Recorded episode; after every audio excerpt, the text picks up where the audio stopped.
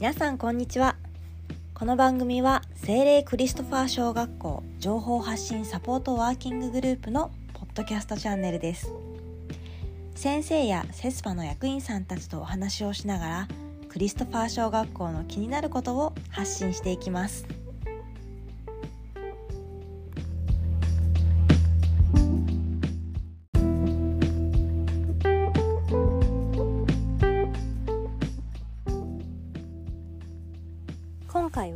3年生の担任をされているヒル先生とお話をしています。ヒル先生の得意分野アートの視点からのお話や先生の好きなことや今までの経験先生になるまでのお話をしてくださいました。アートの授業の見方や課題の取り組ませ方見守り方など参考になるお話が盛りだくさんです。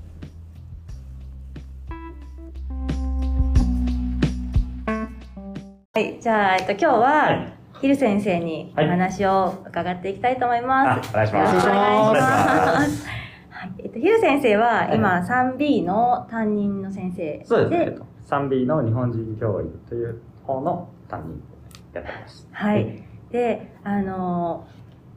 去年、はいうちの子から聞く話だと、はいあのヒル先生は実は警察官だったんだよとか いろんなことをこう教えてくれたんですけど、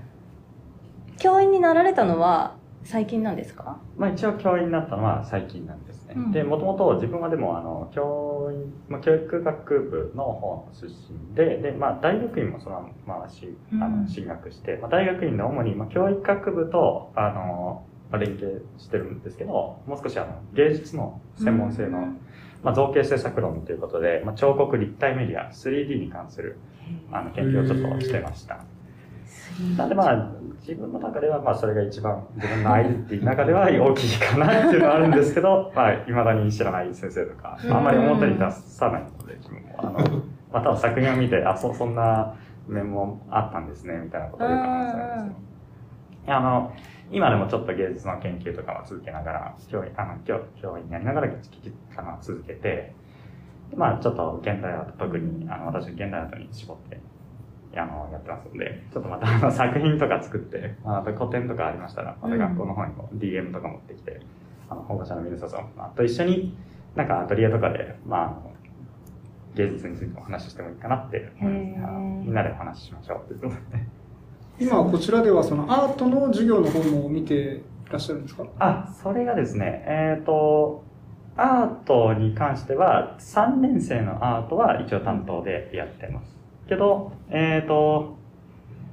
まあ、アートって言っても、アートっぽいアートはちょっと私はあんまりやってなくて、まあ結局自分の中でアートってなんだろうって考えたら、まあ、思考プロセスを完成させるためのツールなんです。なんで、なんかその芸術アートっていうのは子供たちの、えー、と議議題に対して問題に対してどうやって彼らが考えてそれをどうやって形にしていくかっていうのをあの学ぶものかなって私は思ってるので。なんかそういったアートをやってますなんでたまにアート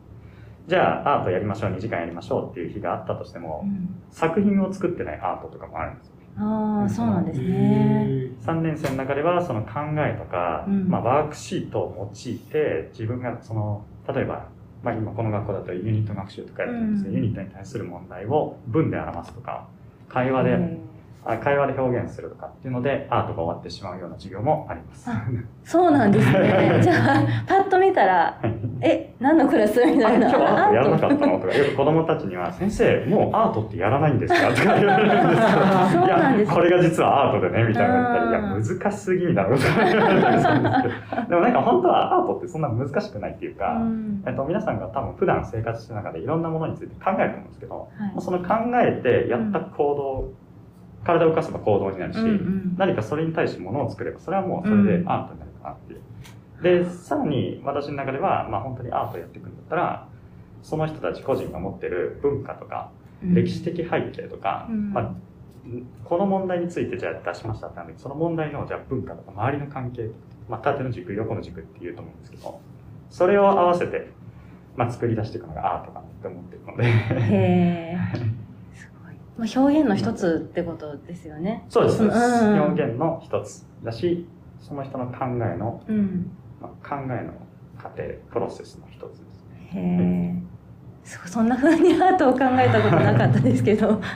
そうですね私はなんでその日本の美術教育っていうこのちょっと疑問を持っててなんかその果たしてじゃあ本当に美術の美術って本当に重要な、まあ、国を建てるために重要なの一つとも言われるぐらいなんですけど、うん。アートってもう本当に絶大な力を持ってるのでなんかそのもものすごくうまく使えばいいものになるんですけど逆もあってかなり危険なものにも活用できるんですね。でそれをそ扱ってる先生たちがどれぐらいクオリティの先生たちがそういったいい認識を持っててやってるのかっていうのにちょっと、まあ、自分もそうなんですけどね。自分もちょっとまだまだやっていかなきゃいけないところあるんですけどあのもう少し日本の美術教育と変わっていかなきゃいけないなと思って先生になってます。へーすごい。アアートの持つその危険な側面っていうのはどういうちょっとイメージがわからないんですけどどんな？ああ例えばですねそのアートって、まあ、ポスター作ったり、まあ、例えば 3D メディアと銅像とか、まあ、像を作ったりとか、あとは CM とかデザインとかにもいろいろ使われると思うんですけど、まあ、歴史的に歴史的に見ても、まあ、第一次世界大戦第二次世界大戦とか、まあ、いろんな戦争とかで、まあ、プロパガンダアートみたいなのがあったりとかするんですよね。なんであのものすごいその力を持ってるっていうか人々の心を揺さぶるのをいい方向に持っていけるし悪い方向に持っていけるなるほど。まあ、それで結局戦争をじゃあ進めていきましょうみたいな方向に、まあ、ドイツは進んでしまったわけですけどでもなんかそうあうん進んでしまったわけですね、うん。なんなんでそれでこう美術っていうかすすごい力をあれだよね、アートではい。精神的におかしくなる人もいますよいますね。いますね。やっぱりそのアートでまああの、まあ、アウトサイドアートじゃないんですけど、うん。なんかその、まあ、サイケリックアートっていうか、まああ作っていくうちに自分がすごい分からなくなってって、うん。でまあその心理的にぐちゃぐちゃになってしまう。うん。で結局ゴールが分からなくなって、ーうん。まあ、最終的には自分の命を絶ってしまうというアーティストもいるんですけどやっぱりその作品を本当は追いかけて作っていくっていう、まあ、自分の心の中での文化背景を、まあ、見とってって作っていく。過程で失ってしまうっていうのも、まあ、アートは強い魔力があるっていうか、うん。まあ、なんでここのすごい面白いうん。なんていうんですかね、さっきもちょっと述べさせていただいたんですけどとってもいいものにもなるしうん。あの扱い方を間違えるとものすごい力を持ってるんで、危険な生き物にもなるっていうか。すごい。でもまあそれはあの多分そのアートっていう中でも本当にまた別のベクトルのお話だと思うんですけどもアートっていうのがすごい大きすぎてあのまあずーっと研究してもまあ足りないっていう。まあうん。だからだからすごい面白くて自分も魅了されてたんですけど終わりはないですね。終わりはないです終わりはない。ですね人が生きてる限り。うん。文明がある限り終わらないですね。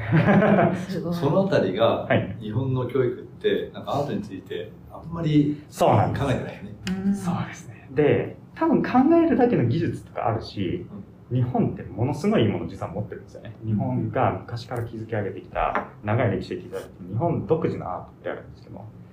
うん。わびさびの文化もそうですけどなんかその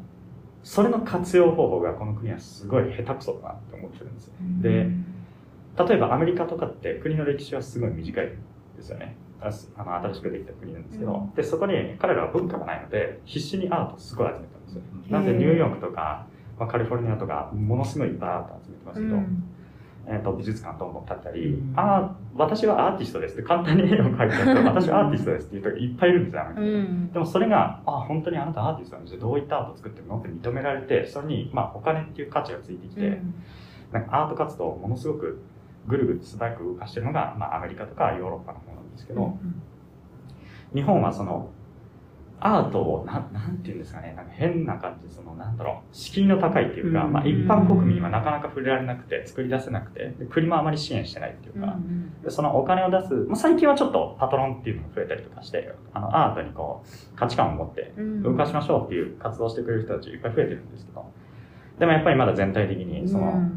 じゃあ子供が例えば僕はアーティストでやっていきたいですって言ったら、果たして何人ぐらいのお父さんお母さんが、いや、厳しい世界だよって言ってしまうのかっていうのは、まだ日本のその古いあの習慣というか、まあアートに対する、うん、なんていうんだろう、レベルがまだ追いついてないかなってちょっと思います。なんかもっとアートって、本来誰にでも人間ってものを作る本質みたいなも性質って持ってると思うんで、それを日本はちょっとうまくまだ 活用できてないのかなっていうまく活かせないのかなっていうのがあります。でもそれは誰誰々のせいとかじゃなくて、もうなんか日本全体的な考え方かなっていうのがありますね。で、もったいないっていう。そうですよ日本画とか、ワビサビと確か、いろんな、まあその、何でしたっけ？あのヤオルズの神じゃないですけど神道的な考えアニミズムですね、うんアニミズムっていうすごい日本人しか持ってないめちゃくちゃいいものがあるのに、なんかそれを出せないのは非常に悲しいことなのっていう感じですね。まあ、なんで自分がちょっと先生になってアートを教えるときは、まあ、ちょっとずつですけど子供たちにそういった考え方のうん価値観のあの基準じゃないですけど、まあ、そういった価値観の一つをちょっと提供できるように、まあ、ちょっとアートの授業を組んでいるかしてます。へえすごいなんで国語でアートを扱ったりするときもあります、自分の授業だけかもしれないですけど、うん。その結局国語も日本語を使っての意見の交換とか、その日本語スキルをあの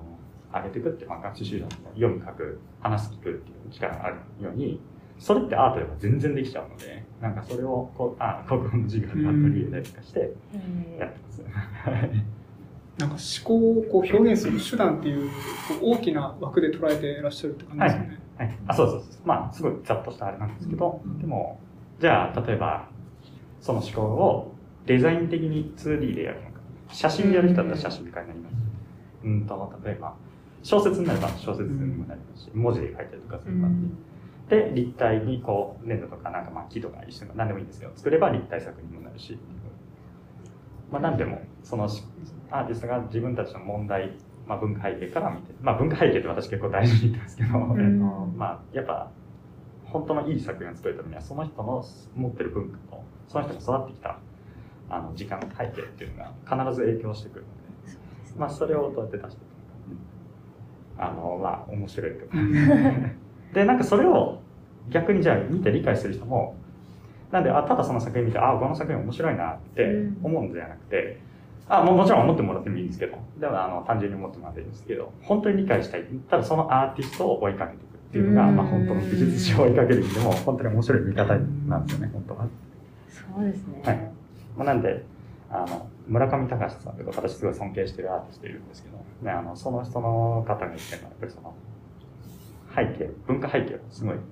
アーティストの美術書をしっかり学ばないと、やっぱりちょっと本当の美術、まあ、理解をするっていうか美術を楽しむっていうのがかなりまあ難しいんじゃないかってそれは日本の学校教育は全然ないっていうで。なんか今までその美術館行こうよとかって言って行ってもうん。どういうふうに見ていいかって分かんなかったんですけど、うん。今お話聞きながらそのその人を追いかけるっていう見方すごい面白いなって思いました。面白いですね。ね。確かに。あの、その美術館じゃあ行きましょうっていうのももちろんいいと思うんですね。うん。で、いろんないい作品見てきて、まあ、もちろん自分たちのその価値観っていうか、あの、新しい美意識っていうのも養うのも全然いいと思うし、もっと面白い方法としては、その、じゃあ作家が、うん。まあ、その作品を作ってて、この作家の人ってどこの国の人で、どの時代の人で、その時に、まあ、なので、どこの国の、どこの国の人はどの時代っていうのが、まあ、えーと、縦軸になるのかな。時間軸になるので、うん。うん。そこの時間って、その時、次横で見るっていうのがあるんですけど、その作家が生きてた時代の他の国との関係とか、その国の起きてた事件って何だろうってなったら、必ず人間なので何か影響されてるはずなんですよ。そうですね。でそうすると、その人がこの絵を描いた、このやり方で描いたっていうのが、どんどんもっと分かってくるっていうか、ああ、だからこういうことがあったからこういう絵を描いたんだとかっていうのが、うんうんあの、もっと分かってくるともっと面白いんですよね。なるほど。例えばうんそうですね。あの、今私がここで、例えばじゃあ、シリアの爆撃をモチーフにした作品を作ります。って言っても、私はそのリアル、リアルを知らないんですよね。うん。なんで、まあ、ハリボテの作品っていうか、たとえすごいの作ったとしても、うん。なんかこう、ん？結局、いたんだよね、ヒルさん、みたいな。ずっと日本にいるんだよね、みたいな。ことになると、ちょっとまあなんか、しかもシリアの爆撃もその時代としては、私も生きた時に生きて起きたことですけど、うん。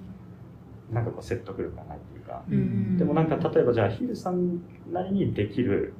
ことは何？って言ったらその例えば警察官だった時代まあ元警察官なんですけど、うん。警察官だった時代にやっぱその地元で起きてたうん。事件に巻き込まれた時のまあ思い出とかその警察官時代に思ったみんなにちょっと知ってもらいたいあのテーマっていうのを作った方が、うん。あのなんかもっと説得力があるっていうかもっとリアルなそのあまあ、ちょっと話飛んでますけどね、まあ、リアルなえーと作品が作れてくるなるほど。でそれは各個人みんなありますので、うん。そのその人がどういった場所でどういった縦軸で行ってその上を着てた横の軸をうん。あの通して感じたもの考えたものを作品にしたりとかするとやっぱちょっと面白くて、で、その人を理解、あその作品を理解するためにその人の時代を、まあ、遡っていくっていうのが技術書を探求するっていうあれなんですけど、かなり面白いです。すごい。面白いです。ヒル先生ってね、はい。格闘技もやってるじゃない ですか。マーシャルアーツって言うでしょ格闘技マーシャルアーツ。はいこのアーツってなんか格闘技と関係あるんですか？まあ、マーシャルアーツ、まあ、あんまり私もすごい詳しいわけじゃないんですけど、でも、例えば、まあ、アーツ、考え方の一つなんですよね。やっぱりその、で、えっ、と、例えば剣道とか柔道も、まあ、格闘技ではないですけど、まあ、何々の道、武士道とかと一緒で、うん何々の道って必ず考え方があるんですね。で、その剣道も、まあ、剣を使っまあ、剣を使って、あの、自分の精神を、まあ、鍛えたり、あの、じゃあその、つ剣を持つものとしてどうあるべきかっていう心の方も勉強していくんですよね。で、そのマーシャルアーツが、まあ、ぼローコンバットとか、まあ、クラブマグがどういったような、あの、考え方を持ってるかわかんないんですけど、でも、まあ、私がちょっとやってたそのクラブマグの考え方としては、まあ、イスラエルの武術なんですけど、あの、やっぱり相手をいかに、こう、戦闘不能にして自分が逃げるっていう、まあ、とどめを刺すこともできるんですけど、そこで、あの、とどめを刺すとか逃げるとかっていう考え方を、まあ、選択するっていうその気持ちの管理とかもそういうのが入ってくると思うんですよ。まあ、ちょっとあんまり僕はそこは詳しくない例えば K1 がどういった精神でやってるのかとか、まあ、空手がどういった精神でやってるのかっていうのはちょっと全然詳しくないんですけど、まあ、マーシャルアーツっていうのは、そのアーツがでもアートなんですかねちょっとあんまりよくわかんないです。でも考え方は少なくとも養ったりはすると思う。うん。そうですよね。はい。なんかあの、アーティストってお聞きしてるのと、あとは警察官っていうのがちょっとあの、すごく対極にあるような感そうじで、なんか表現したいっていうところの対極になんか、あの、あるところに警察に行かれたのって、どういう思いがあって行かれたんですかね？そうですね、始まりはうん大学院で研究してたんですね。現代アートの研究した時に、まあちょっとやっぱり子供が巻き込まれるニュースっていうのは結構、私の大学院の時に結構あって、まあ、帰り道に頭が切られちゃったりとかって、それ結構子供がかわいそう。うん。かわいそうって言ったら、その本当に無邪気に素直に生きてる子供たちが、あまあ、ある日突然教育さされるっていうのが、まあ本当にむごいことだなって思,、まあ、思ってて。で、それでちょっと、それを、まあ、なるべく防げるような、まあ安心安全な世界でやっぱちょっと作っていきたいなっていうちょっと気持ちもあって、うん。で、じゃあちょっと警察になろうっていうことで、あの、まあ、あの、教授や家族はびっくりしたんですけど、アートの研究となどういう関係なのあでもなんか、私は結構その、今やろう、これやろうって思ったらもう結構決めちゃうタイプの人なので、うん。まあまあ確かに学んだきたそれはありますけど、これはまあ、あの、長い人生の中のセーブポイントっていう、まあ、一、うん。自分の財産として一個持ってて、もう終わるわけじゃないので、で、警察官入って、まあそこでも生かせるのもあるし、今結局警察退職して今先生にうん。まあ、その前に実はまたデザイン会社があるんですけど、出版社みたいなのが入ったんですけど、そこでのまた新しいコネクションや価値観っていうのをビルドして、で、先生になりたいなと思った。んでもともと先生にもなりたいって気持ちあったんですけど、先生になるんだったら、まあ、ちょっとなるべくいろんな回り道をしてからなってった方が子供たちに、まあ、いろんな アプローチができるんじゃないかなって思ったんで、最初からストレートで先生になるつもりはなかったんですね。なうん。どっかしらどっか行ってやろうかなって思ったのと、あと、もともと本当にやりたかったことは、僕は冒険家なんですよ趣味がサバイバルとかっていうのがあるんですよ。ササバイバルアウトドアっていうあの火を起こしたりうん、水を起こしたりうん、毒草薬草を勉強してっていう、まあ本当に山の中でナイフ一本で生活するみたいな。しばらくっていうのが趣味で大学大学院とかやっ続けてたんですけど。でなんかやっぱりちょっと世界をせっかくこの地球に生まれたんだからちょっと見ていきたいなっていうのがあって でまだやっぱりアマゾンとかそのオーストラリアの未開の違いはやっぱり80%ぐらいあるっていう、うん今この2022年でもあるっていうのがもう本当に不思議だなと思って。うんあの、まあ、僕もよく飲んでるんですけど、モンスターとか、レッドブルのなんかスポンサーみたいなのつけながら、なんかその新しい土地に入って、どういった世界があるのか写真撮って文章を書いて本にして、あの、やる、やり方もあるなって、もう探検家っていう、本当にあるらしいんですけど、あるんですね。それを本当は大学の時は目指してたんですけど、まあ、あの、賛成してくれる人は周りに一人もいなくて、で、やりたかったんですけど、ちょっとその頃に私もちょっと結婚をしてで、あの、まあ、ちょっと守る風から出たって言って、わ残念ながら守りに入ったんですけど。でもまあそれはそれで良かったこといっぱいあるので、まあ夢があったっていうこと。でサバイバルアウトドアの趣味は続けながらちょっと探検家に自分としてへまずそういうのやってから先生になりたいなと思う。うん。へえすごい。本当にいろいろと。なんかちょっと。いいです変なねことしてみたいな。そうすると思ってるその価値観の違いってなんかやっぱりきょ特に教員になったらいっぱい自分の価値観を持った子供たちと接しますしいろんな文化背景を持った子供たちと接するので、特にそういう理解っていうのはあればあるほど、まあ、手札が増えるかなっていうの子供たち1対1で対応する時も、うん。ああの有利に使える手札っていうのができるかなっていうのは思いました。ヒル先生はもうほとんどあれですか？せあの生まれてから日本での生活が一番長い。あそうです。ね生まれはアメリカなんですけど、でそこから5歳ぐらいまで日本にいてでそこからずっと日本にうん。住みしてもうほぼ日本人ですけど、うん。日本文化。なんで、はい、ただまああの父がアメリカ人なうので、ん家での会話は英語なんですけうん。ど、まああの文化とかまあそういうのは日本人よりです